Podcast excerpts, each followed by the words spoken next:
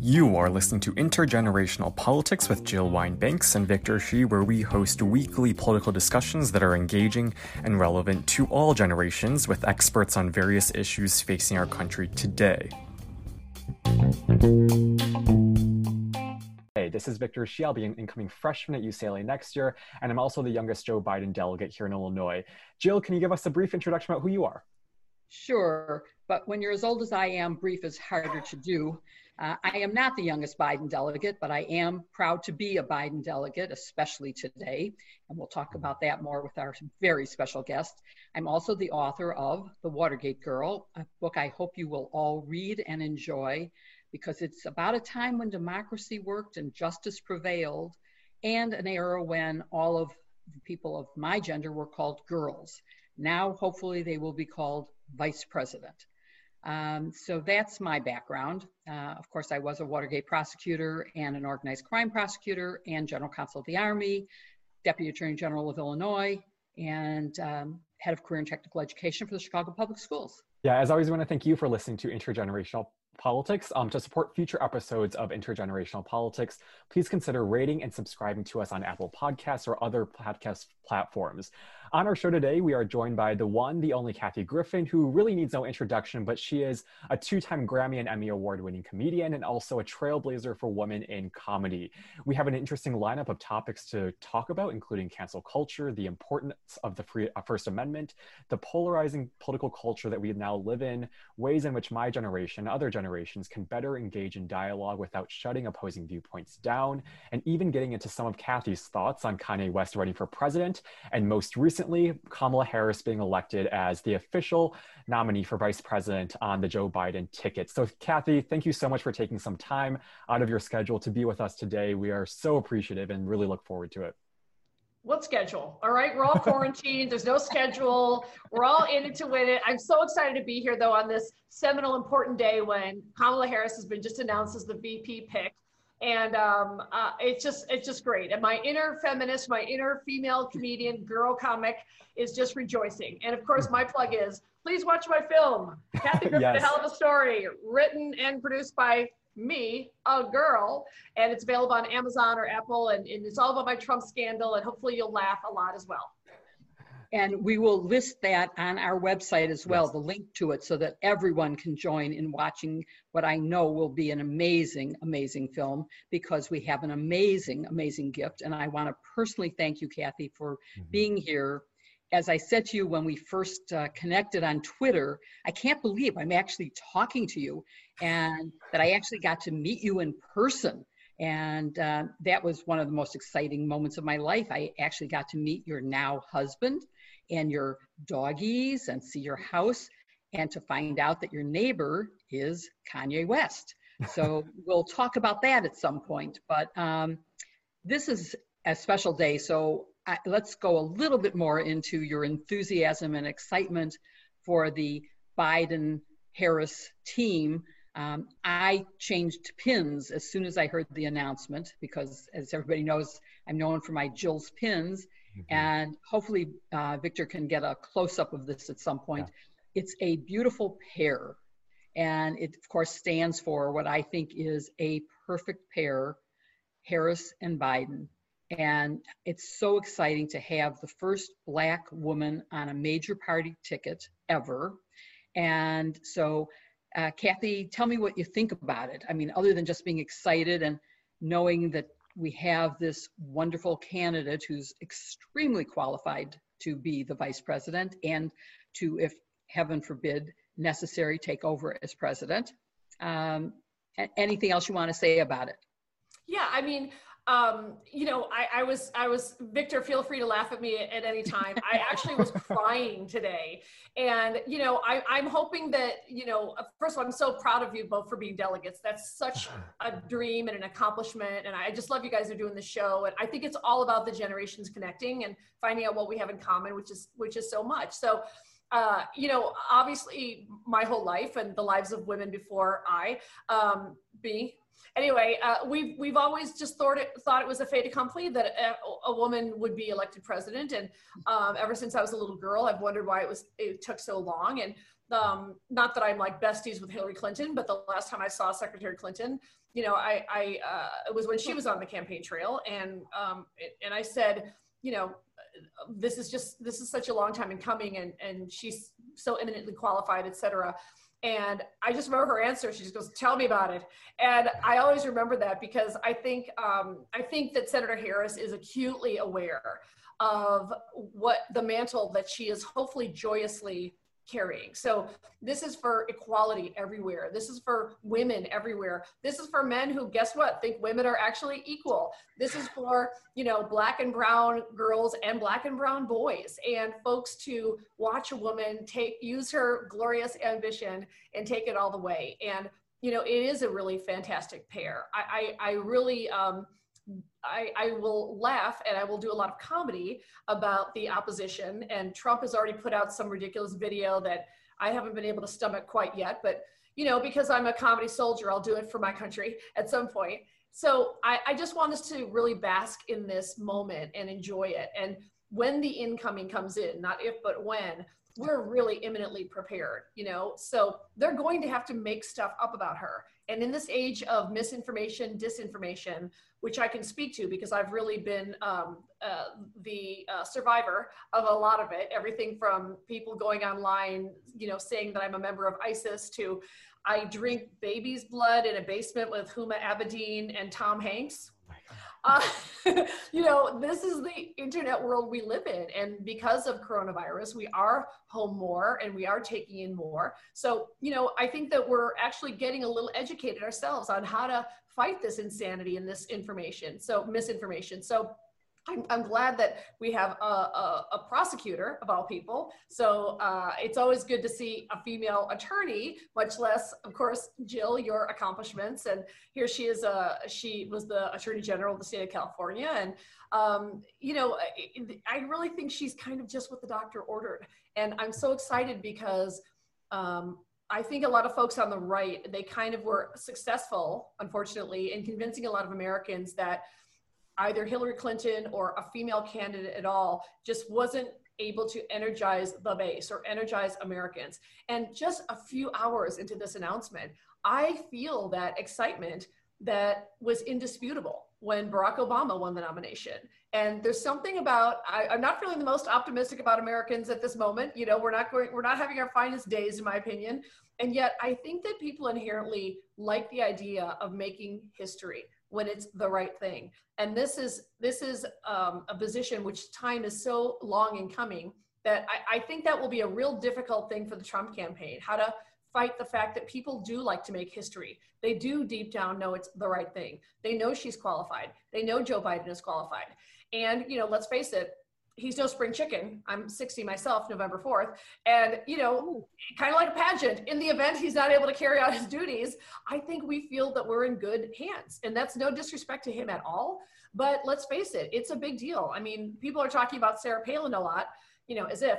But John McCain chose her for a reason, and she was young and attractive and not so smart. And yet now we have this woman who crosses all the right boxes. And she's not just a female, she is a woman who can lead this country. And I, I heard one of the commentators saying that they felt that um, Vice President Biden was looking for someone to co govern with. And I think that's what we want to hear. You know, so uh, hopefully we'll we'll be able to usher in an era away from Mike Pence where perhaps there could be a situation that is a pair. I know that's how I'm going to be voting. I'm actually voting for both of them, not just Vice President Biden. I, I think you are so right on everything you said. Although I want to point out that I have been honored to meet uh, Vice President Biden in person, and he is so energetic and so um, his posture and his movement is so graceful. He does not at all seem his age. He seems really energized and wonderful. Um, and I think that they will be a very, very good pair. The, the one thing also that I want to add is, of course, the standards for judging a woman seem to be completely different than if Biden had been considering male vice presidential candidates. And the comment about her being too ambitious any man who was accused of being too ambitious would have laughed at it because ambition in a man is considered a good thing. And it should be in a woman who's your vice presidential candidate as well. You certainly don't want a woman who isn't ambitious. So, but let's get to the topics that we really. Well, I, may I be indulgent? Um, Victor, sure. wait, you have some you have some light on your face. Yeah, I, I looks have like this... you're, you're being interrogated. which you know, yeah. if, if, Vice President Harris wants to do that, that's her choice. No, but I'm curious, Victor, I, because you're such a young man, what when's the first time that you heard about Senator Harris? And I'm just curious, how did you hear about her initially? So the first time I heard about her was in 2016 when she was running to become a um, senator in the um, U.S. Senate, and um, I remember she resonated with me because um, she's Asian American. As an Indian American, um, I sort of connected with kind of those like Asian American roots.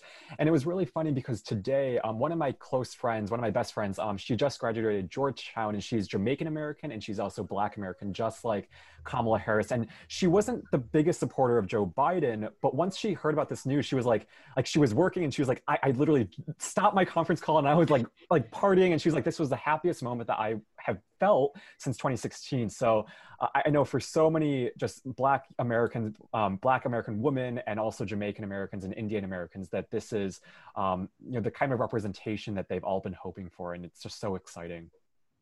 Now, keep in mind, Victor would have been about 13 at the time. So, just to show you how sophisticated he is, he was following politics back then. He was elected as a delegate when he was 17. He's now 18 but the election was he was still only 17 so um, he, he's an extraordinary character and we'll be seeing more of victor in the future of our political lives for sure. But anyway um, let's go back to not so far off of 2016 to 2017 when um, you had a particular run-in um, in a joking manner you held up a mask of President Trump's face mm-hmm. and you had covered it with ketchup. Mm-hmm. To me, it was absolutely clear that it was a reference to President Trump's denigration of Megyn Kelly uh, when he said to her, uh, you know, blood coming out of her eyes, blood coming out of her wherever. Exactly. And so that was pretty obvious. But it didn't work out that way in your life. Um, you had some very major fallout from it. You got fired from CNN. You had uh, you were blacklisted, basically.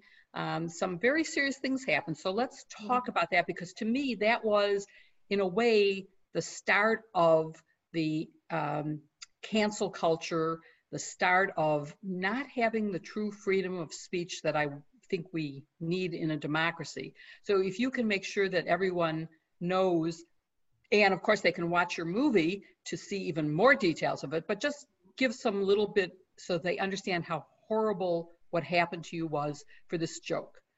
Well, sure. Thank you. Um, I took a photo and, um, it, you know, I decided to make what I call a statement photo because, you know, you know, I I have such strong feelings, and I've, I've been a political junkie my whole life, but primarily my career had been kind of making fun of celebrities. So I think for some people, this was me, me not being in my lane, but in my real life, it was very much in my lane. I've also known Donald for decades. So all the hmm. years that I was at NBC and NBC Universal, which owns Bravo, and I worked at NBC for many years, I met him when he was on an episode of a television show I was on in the 90s called Suddenly Susan. And he was such a buffoon from the day I met him. And I just kept running into him because this guy would show up at the opening of an envelope and I would see him at NBC Universal events and press events and Bravo events.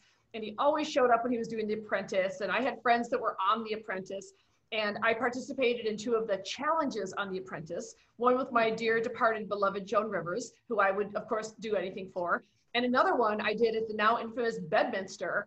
And it was uh, one of those challenges where the cast would have to put on a show. So the Donald called me to be the comedian hosting, and he actually uh, asked me to roast him.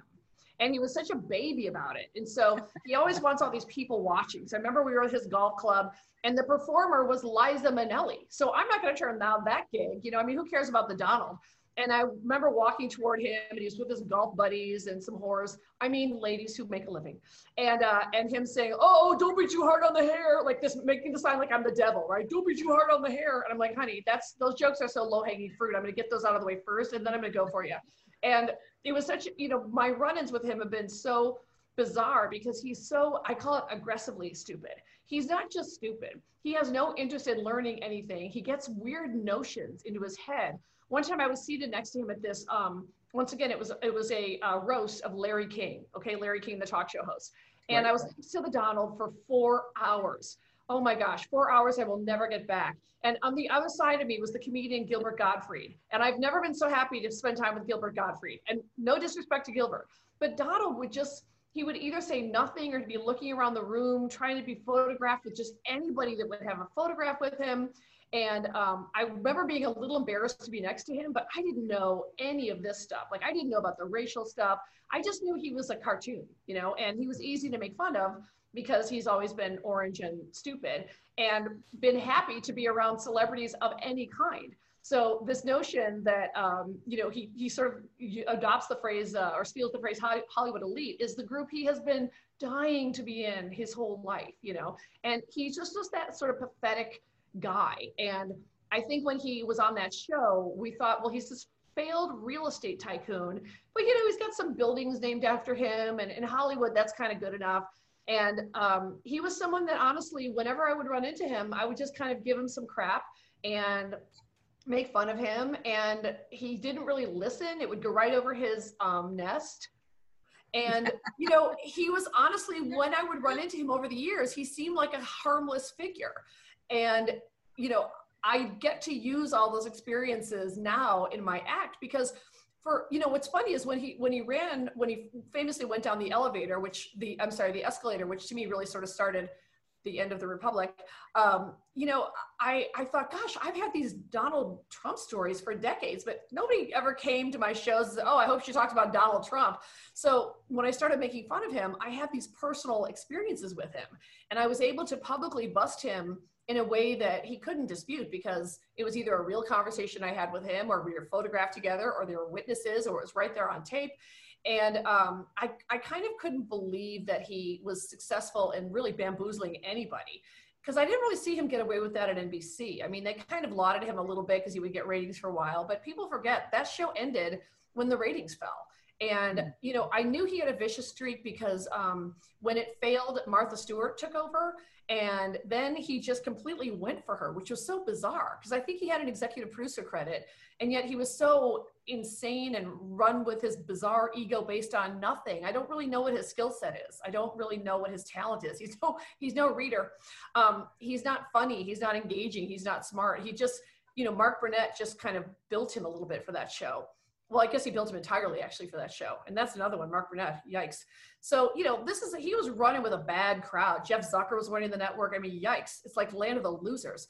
But it's a bunch of middle aged white guys that could fool a bunch of people some of the time, being in the right place. And I've always found that sort of funny. And that's what I like to rip the veil off. So when it came time, let's go back to the picture. Yeah. So when so it came when, time when you did the photo, photo shoot, what were you thinking? How did you get the mask? And you know, what were you thinking about Megyn Kelly, or was there something else in your mind? I was briefly thinking about Megyn Kelly, but you know, screw her. She wouldn't piss on me if I were on fire. But I still, as a woman, I didn't like him saying that about any woman, you know, blood coming out of her wherever. So that was the immediate, you know, um, sort of inspiration. And it was I think I think I said to my assistant at the time, can you go to like a Halloween store and get a mask and a few sort of props, you know? And the whole thing just, you know, it was it just a few moments of inspiration, if you will. And we took the photo, not thinking anybody would pay attention to it. I had taken a whole other photo shoot, and then the photographer, for some reason, gave or sold the photos to TMZ.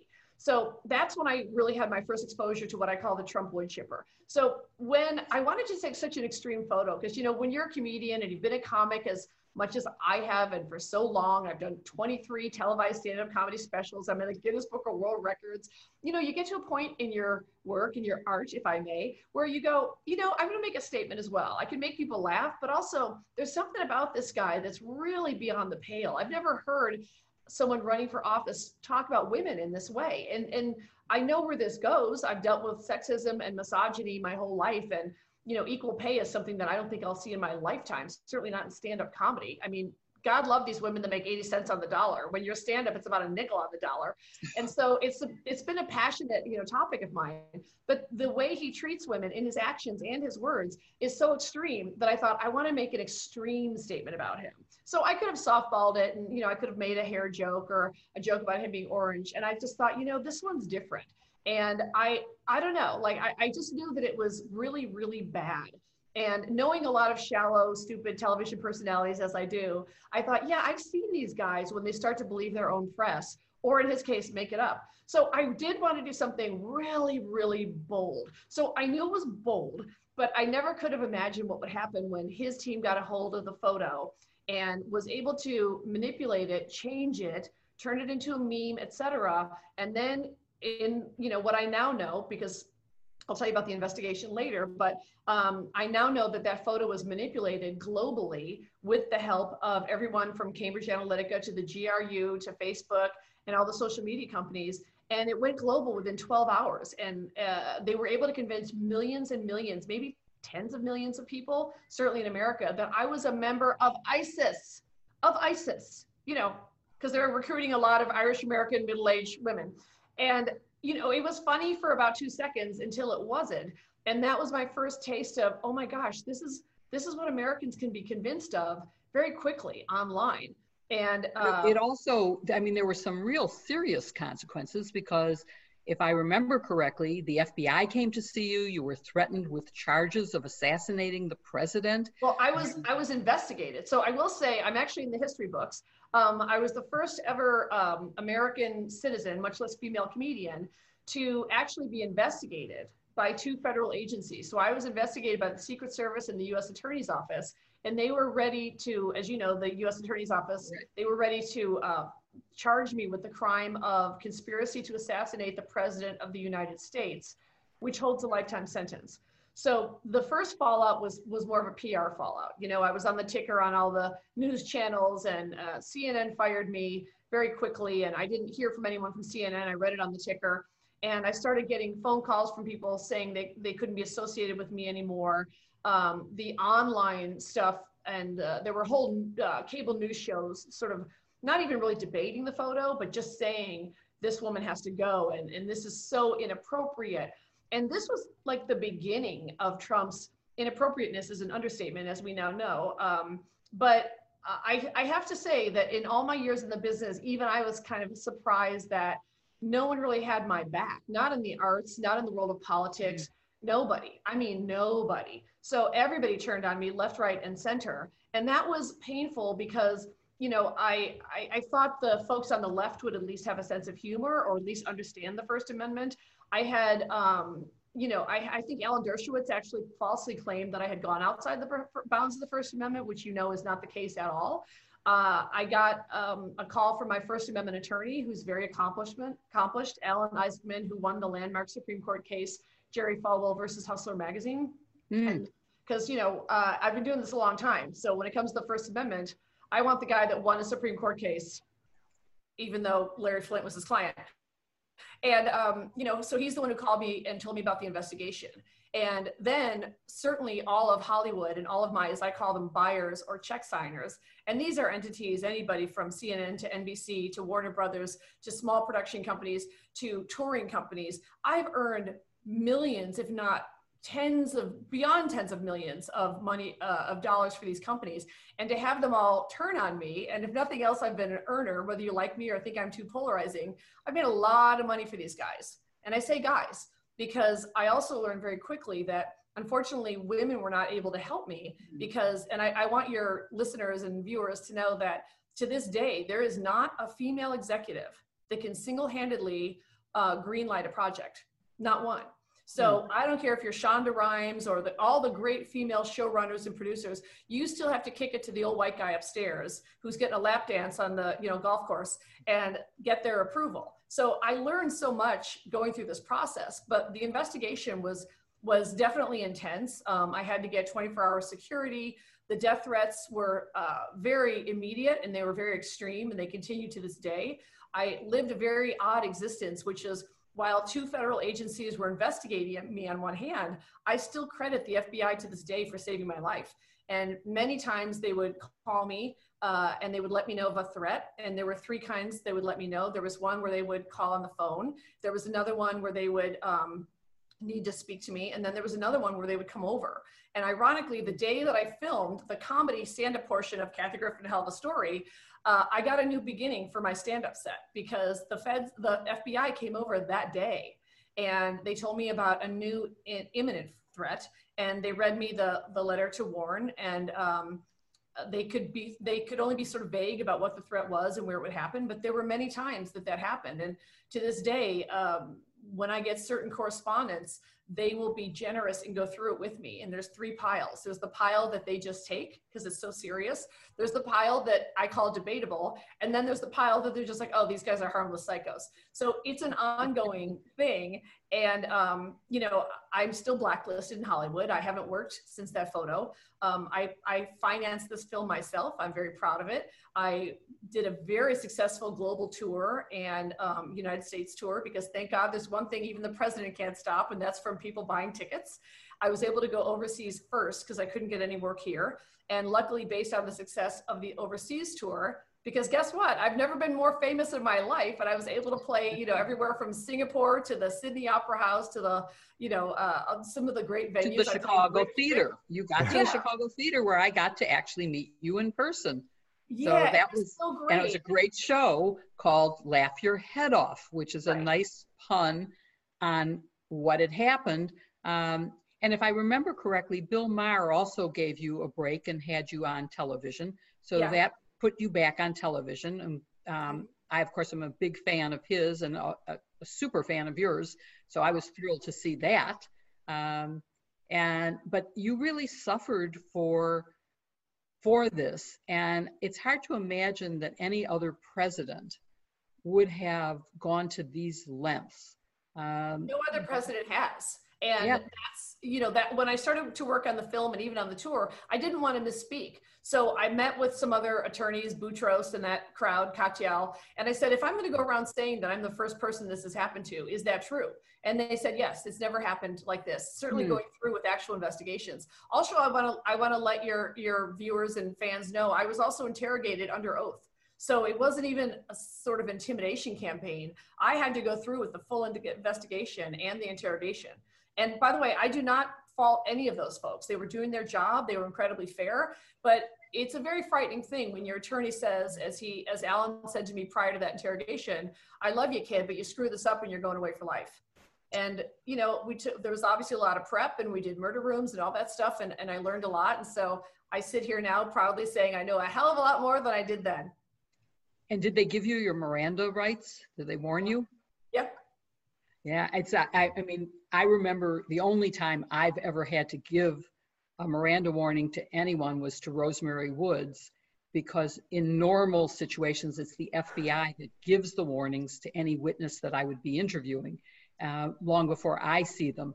And this was one of those times where the White House sort of threw her under the bus uh, on the Wednesday before Thanksgiving. And then on Monday, I was had her in court as my witness, and no one from the FBI had been allowed to speak to her, so I had to do it.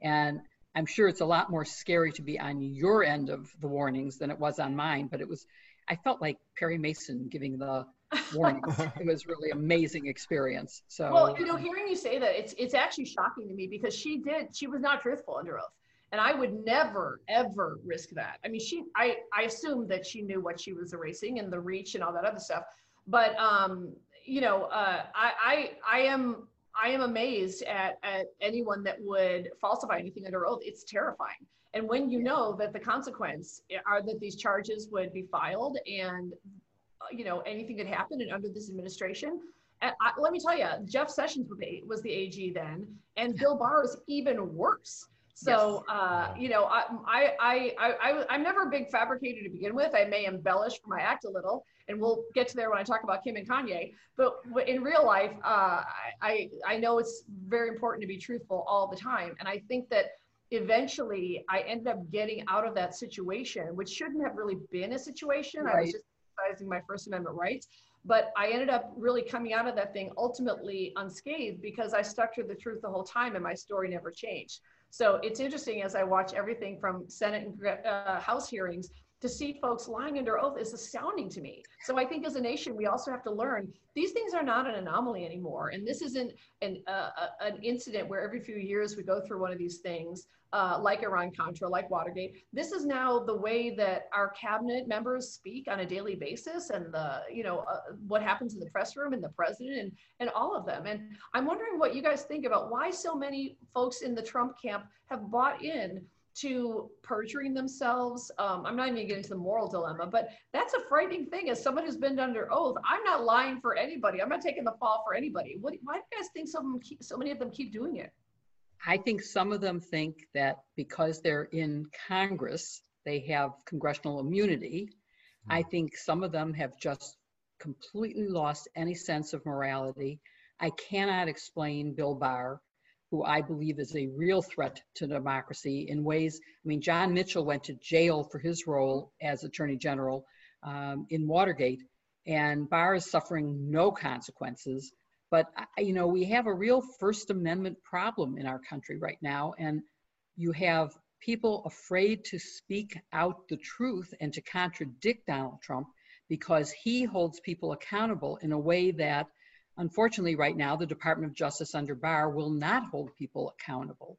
And you know, I think that's one of the things that you focused on a little bit in your um, tour was the fragility of the First Amendment and our democracy, in my mind, depends on a free exchange of ideas, which is protected by the First Amendment. Um, so I don't know, do, do, you feel like we are vulnerable right now because of what's going on in this regards? More than vulnerable. I'm sure you're, you're keeping um, tabs on what's happening in Minsk and the marches in Belarus. And you know, yeah. one of the things that frankly I just enjoy doing as an American is learning about all these other governments and what happens when they turn authoritarian. I know you're a fan of Sarah Kendzior as well, and she writes a lot about uh, governments that go from democracy or the sort of democracy. Right. And a lot of Americans need to be watching what's going on in the Eastern Bloc countries um, our, our, mutual friend Clint Watts, uh, former FBI uh, agent, talks a lot about how I, I, was not aware that Putin had tried all of the online disinformation on the Russians first, where they perfected it.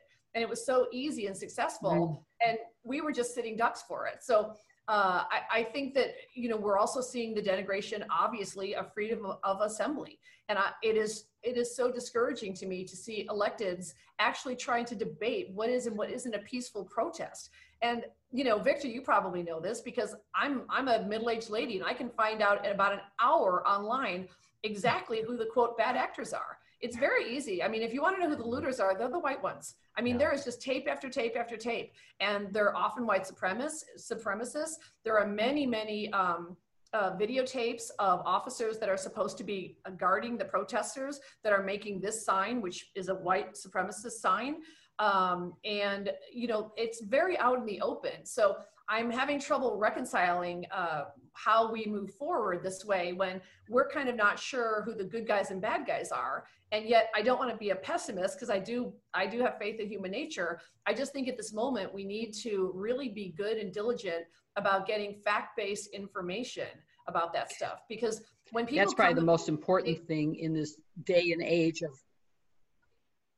you know, with social media being a source for people getting the news anybody can say anything. And if mm-hmm. you're not careful where you're getting your news sources from, uh, you may be acting on totally false information.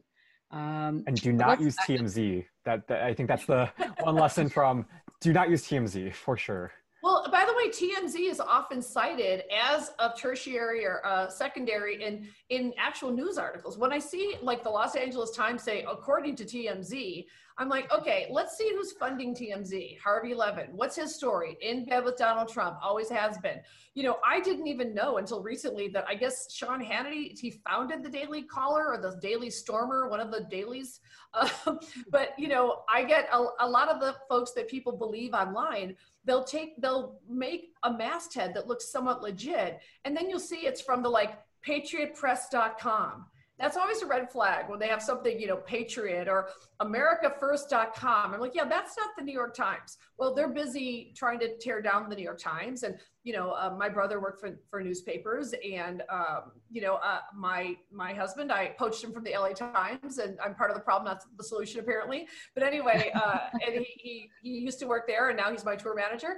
But uh, anyway, you know, I, I'm just a real fan of genuine news and I don't know why people aren't. I mean, if, if you want titillation or you think if it bleeds, it leads, there's plenty of that in the legitimate news. So I, I feel within my own generation, I've seen folks go from wanting to hear the news and how it affects them in their daily lives. And that can be the local news with sports and weather and traffic, but they want to mm-hmm. kind of know what's going on.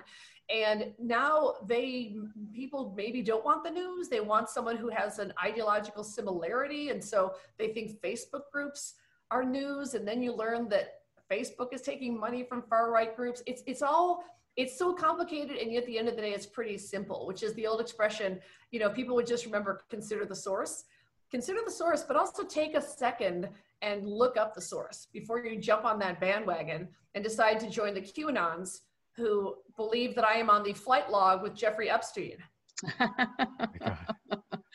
well, all right, let's talk about the cancel culture for a bit because to me, it started with you and the consequences of this photograph. Um, and Bari Weiss was just on, uh, who's a Harper's Magazine columnist, was recently on with Bill Maher for what I thought was a really thoroughly enlightening and provocative conversation on the cancel culture. And then there was a follow up letter signed by Malcolm Gladwell, J.K. Rowling, and a group of other authors and journalists and academics. And I, I want to read you a part of it because this goes back to my theory that we need to have diverse opinions expressed in order to have democracy. And so I'm going to read you from the, their letter. It said, The free exchange of information and ideas, the lifeblood of a liberal society, is daily becoming more constricted. While we have come to expect this on the radical right, censoriousness is also spreading most widely in our culture. An intolerance of opposing views, a vogue for public shaming and ostracization, and the tendency to dissolve complex policy issues in a binding, I'm sorry, in a blinding moral certainty. We uphold the value of robust and even caustic counter speech from all quarters, but it is now all too common to hear calls for swift and severe retribution in response to perceived transgressions of speech and thought. Whatever the arguments around each particular incident, the result has been to steadily narrow the boundaries of what can be said without the threat of reprisal. And you, of course, suffered the reprisals, and you mentioned that there was no one there to stand up for you. And you know, it's it's sort of like I don't know why the Me Too movement took Harvey Weinstein, why it didn't start with Donald Trump. I don't know why people didn't speak out and say, wait a minute, she did something so harmless. Why is this causing her to be investigated by the FBI, to be put on a no flight list? This is silly. Um, but now people are starting to stand up and to talk about the need for opposing views and for free speech.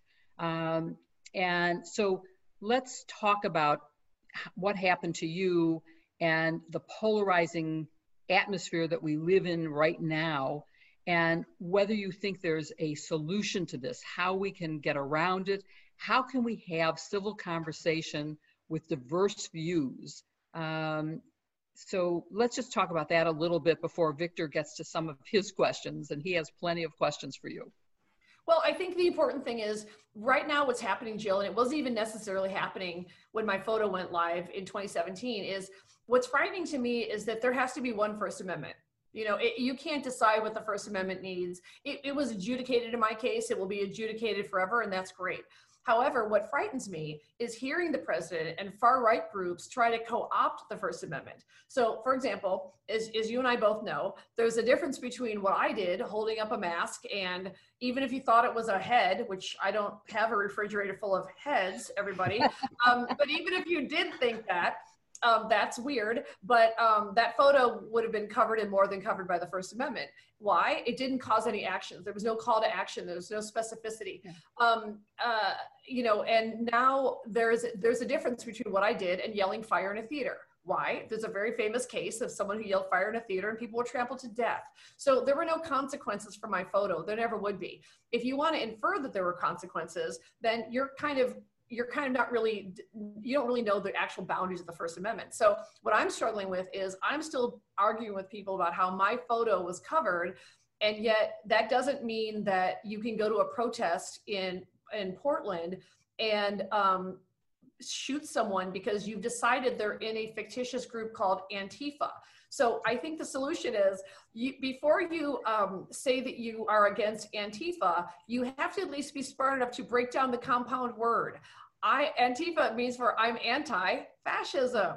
So somehow the uh, right-wing wood chipper of disinformation has made uh, fascism cool again. I'm not sure their point, but I don't think they would want to live in a fascistic country although they may know sooner than later if we don't win this election. So that's the kind of thing that we're up against, which I've never experienced. I don't think this country has ever experienced it. Um, so if you want to argue about the First Amendment, you have to read it. Um, I carry around the Constitution with me everywhere I go. It's in my purse. It's everywhere I go, and I I whip that thing out more than you would know because a lot of people want to go toe to toe with me about the First Amendment, and yet they are. Um, they are happy to um, be on the side of, if you will, the Karens and Chads who will behave in a violent fashion to someone in a you know Costco where not only are they putting the workers there in danger and by the way they have no feeling or empathy for the workers who are you know they're testing positive more than anyone anyone. And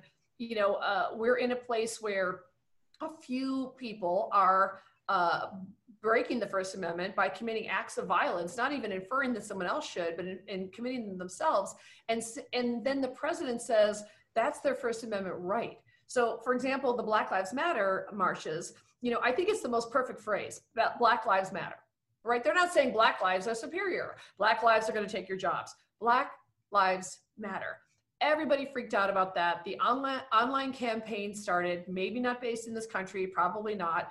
Then it started with, you know, white lives matter too. Then you've already missed the point. You know, blue lives matter. Hold on, they already have jobs. They're fine. They're in unions. You know, and so things get um, convoluted so quickly and easily. So I think our only way out is to slow down this news cycle, not be so reactive unless someone is doing something that not only violates the First Amendment, but violates the Second as well and the other amendments, and look at what those actions really do. So if my picture offended you, okay, like you said, it's an exchange of ideas. I've been offended by things.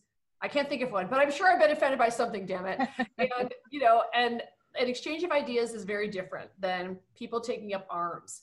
You know, um, there's a lot of marches for Breonna Taylor happening in Kentucky.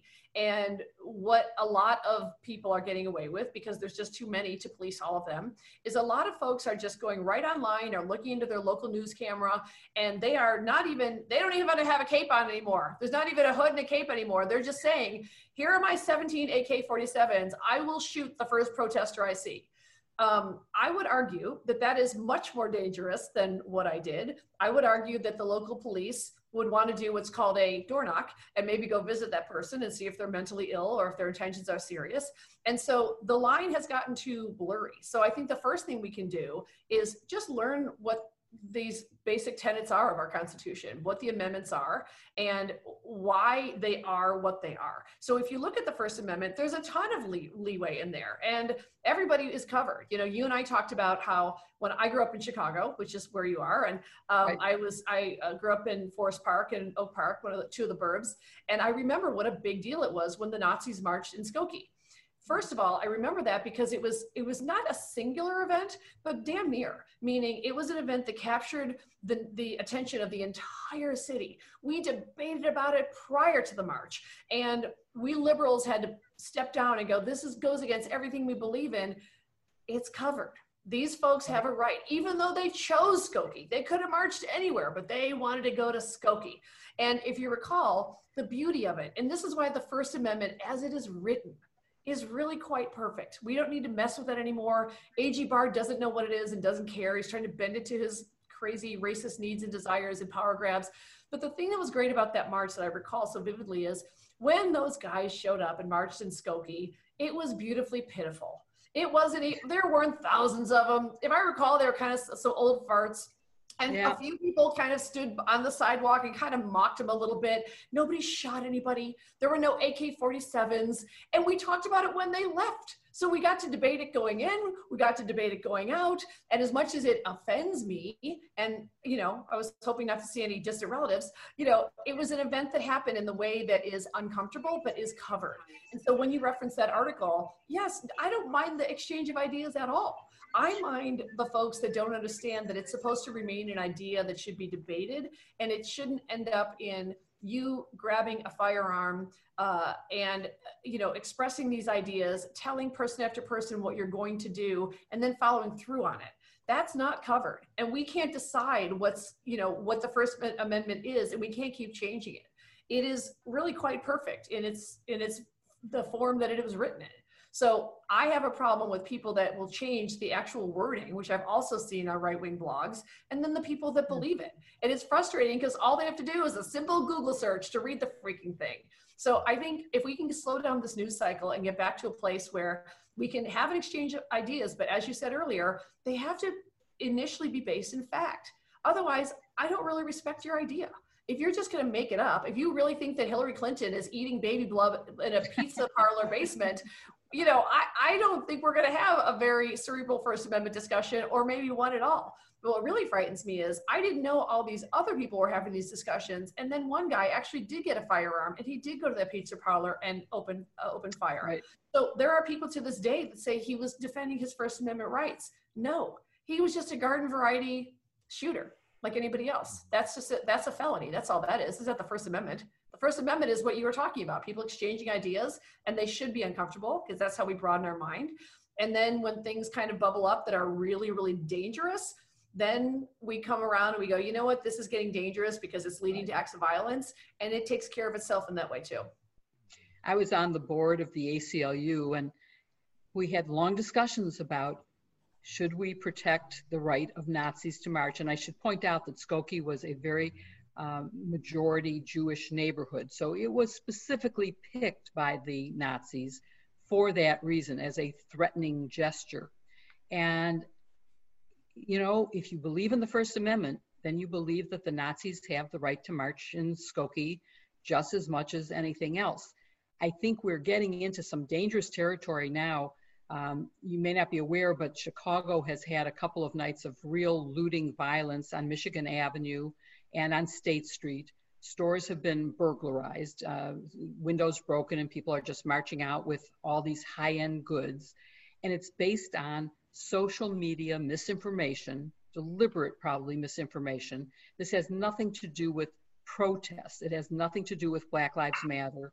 It was a um, police involved shooting of a 20 year old, and then people started tweeting that the police killed a baby, and, which was completely untrue and led to these horrible acts of violence, not by people protesting even the police involved shooting.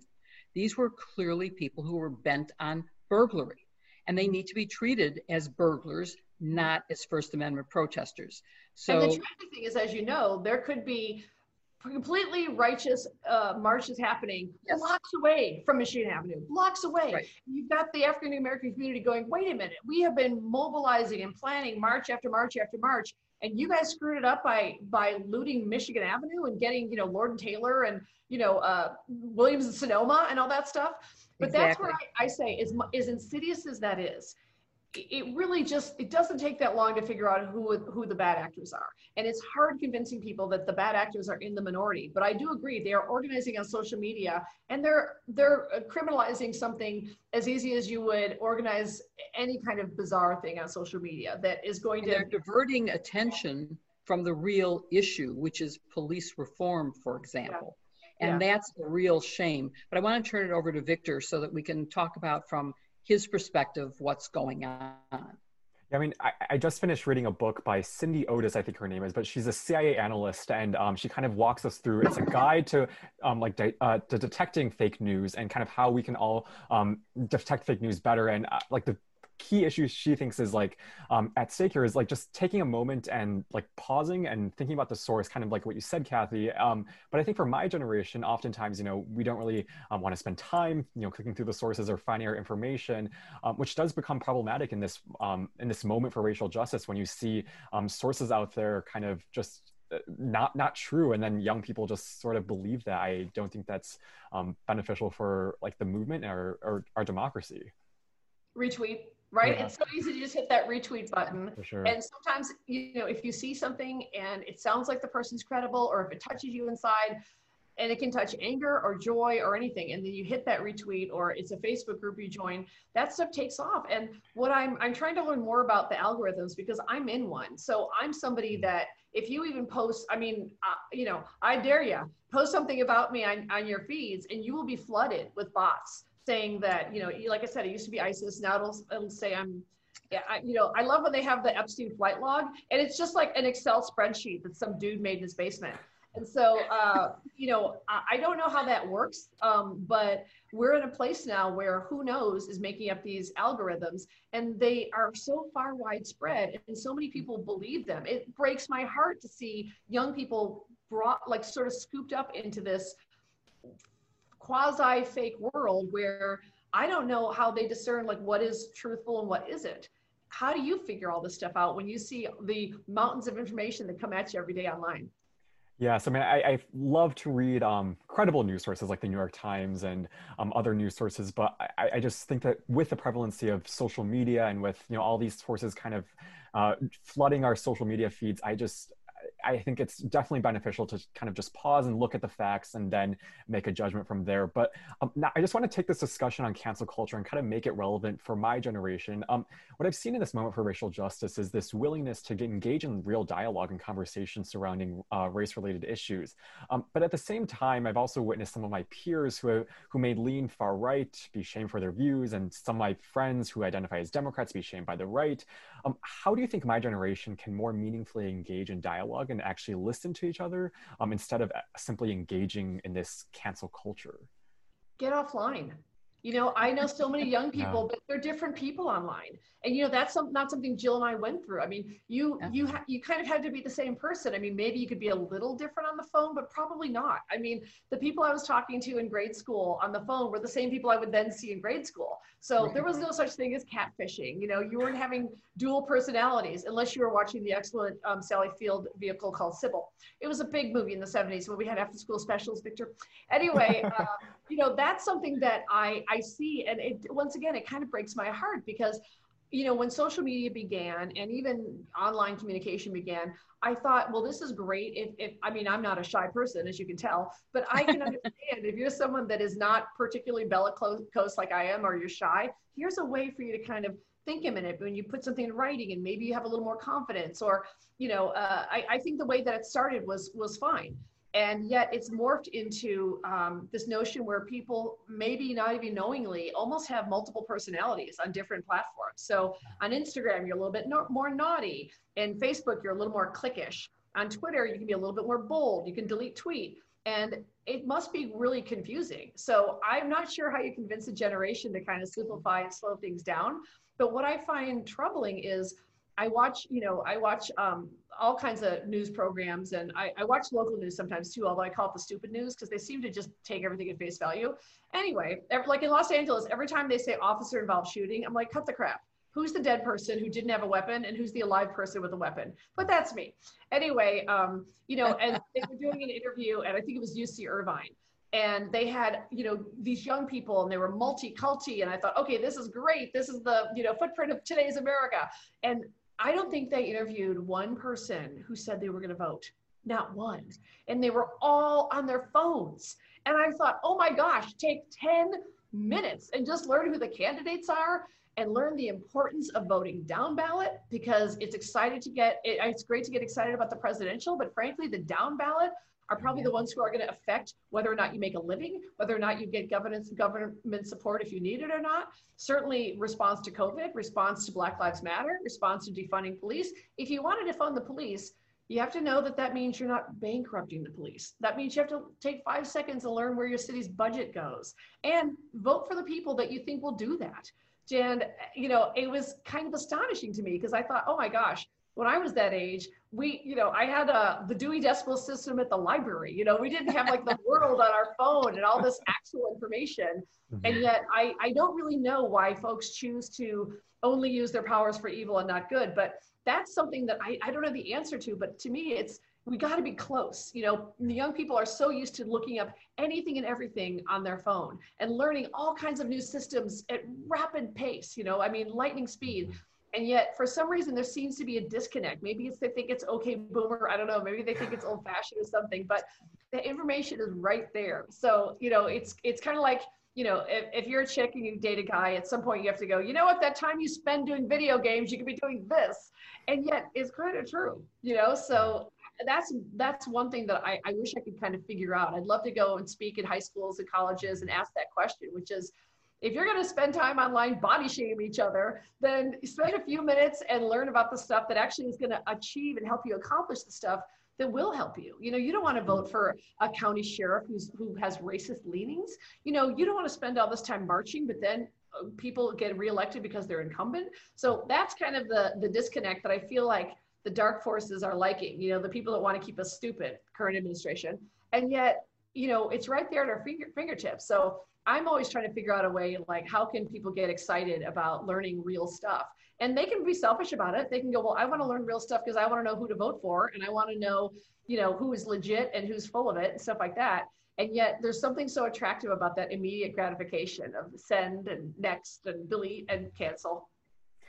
Well, that, ah, that's a great answer. And the only thing I would add to it is while you're reading news articles online, go to the original document. So when they say that someone was indicted, read the indictment.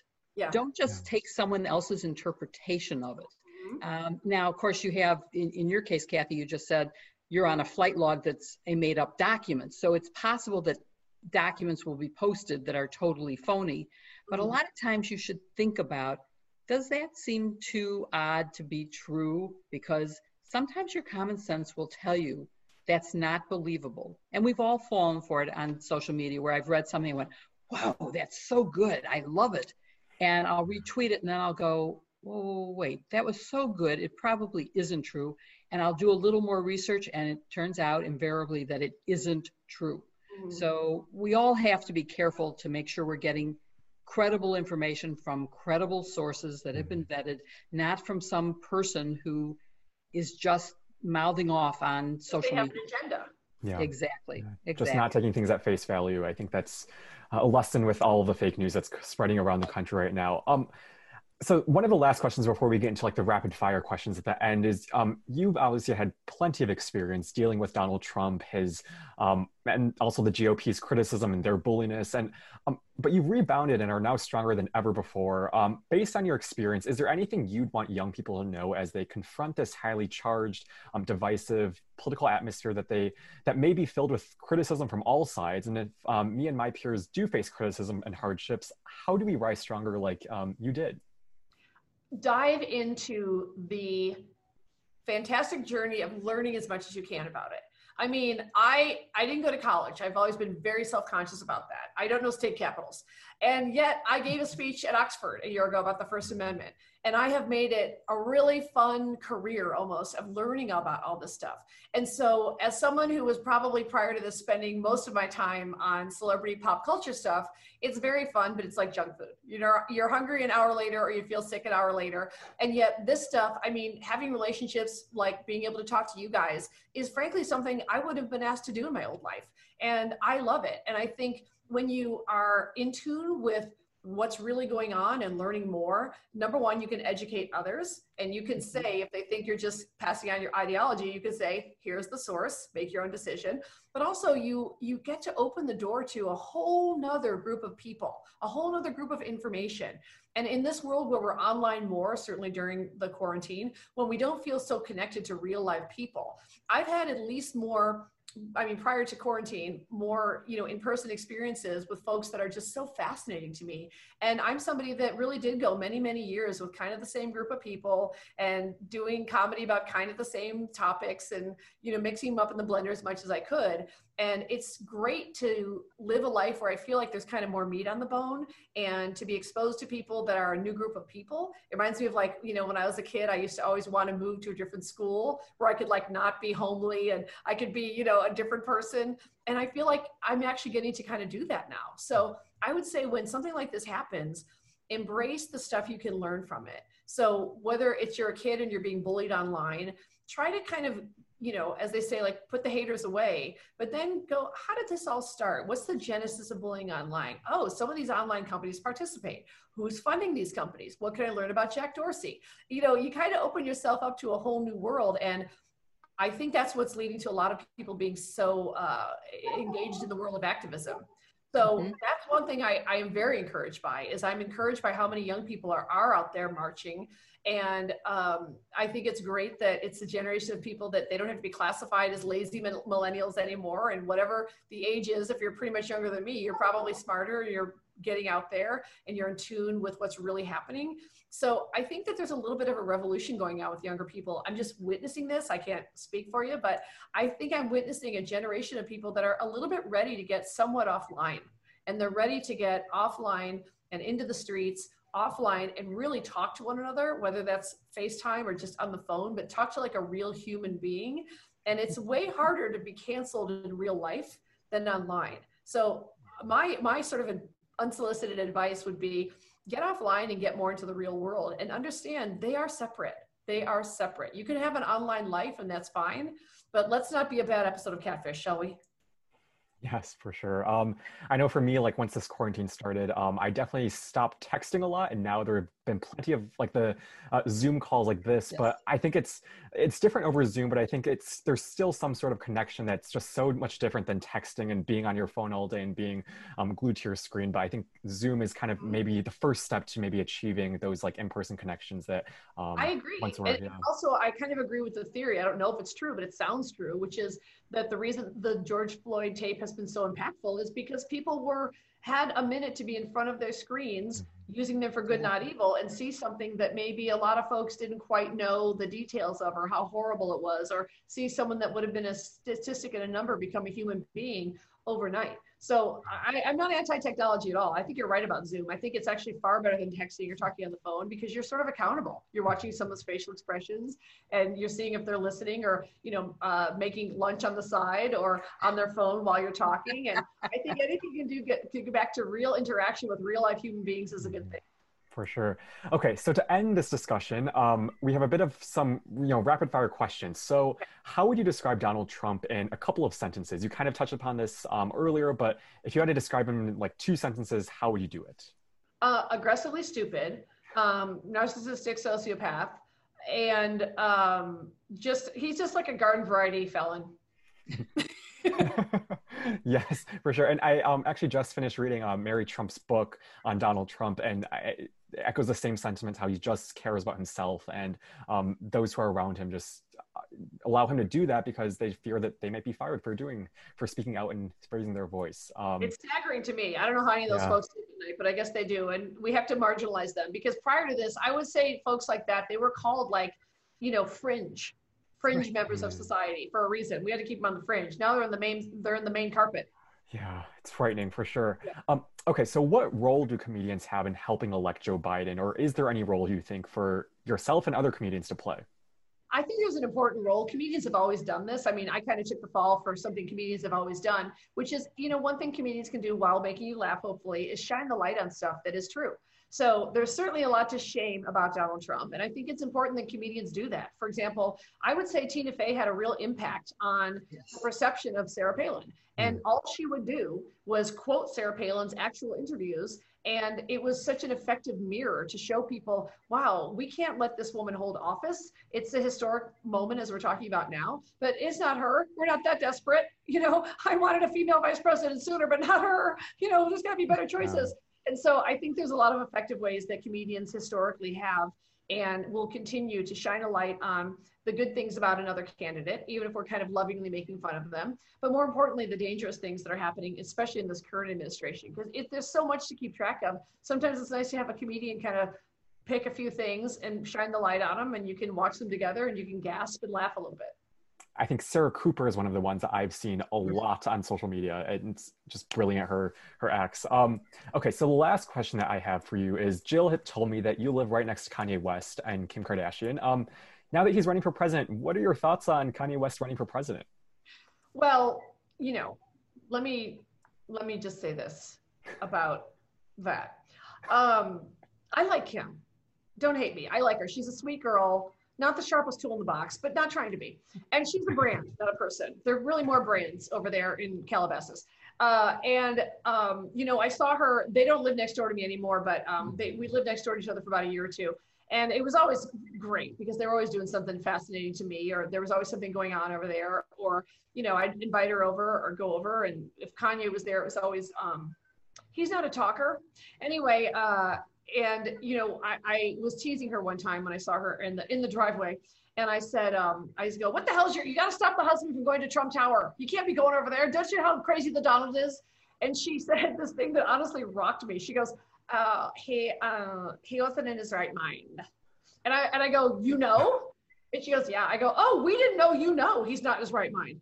So that was oh, obviously that was a while ago. It was the first time we went to Trump Tower. So mm. um, you know, I, I, don't think Kanye has any concept of you know him being folded into the uh, campaign that's going on by the Trump campaign.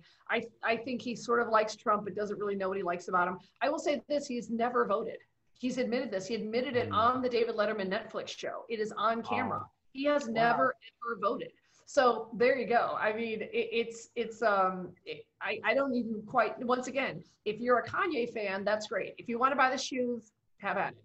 Um, but at least take another second and just be like, what is his voting record? Because when people run for office, their voting record is public. So he doesn't have a voting record. So that is something that, for example, if you're a Kanye fan, you might want to go, well, do I really want to follow some guy to the White House who's never voted?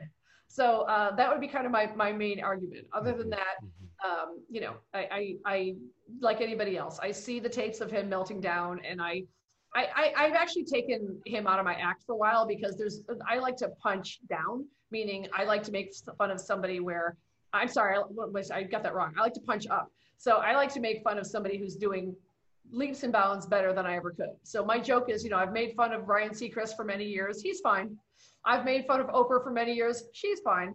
Um, but I, I think I think the Kanye situation is different. Now the Kardashians are still on the table because those ones are counting their billions, and then Kylie with the makeup kit, and that she's a billionaire with a B, and Kim is only a millionaire with an M. That's all fair game.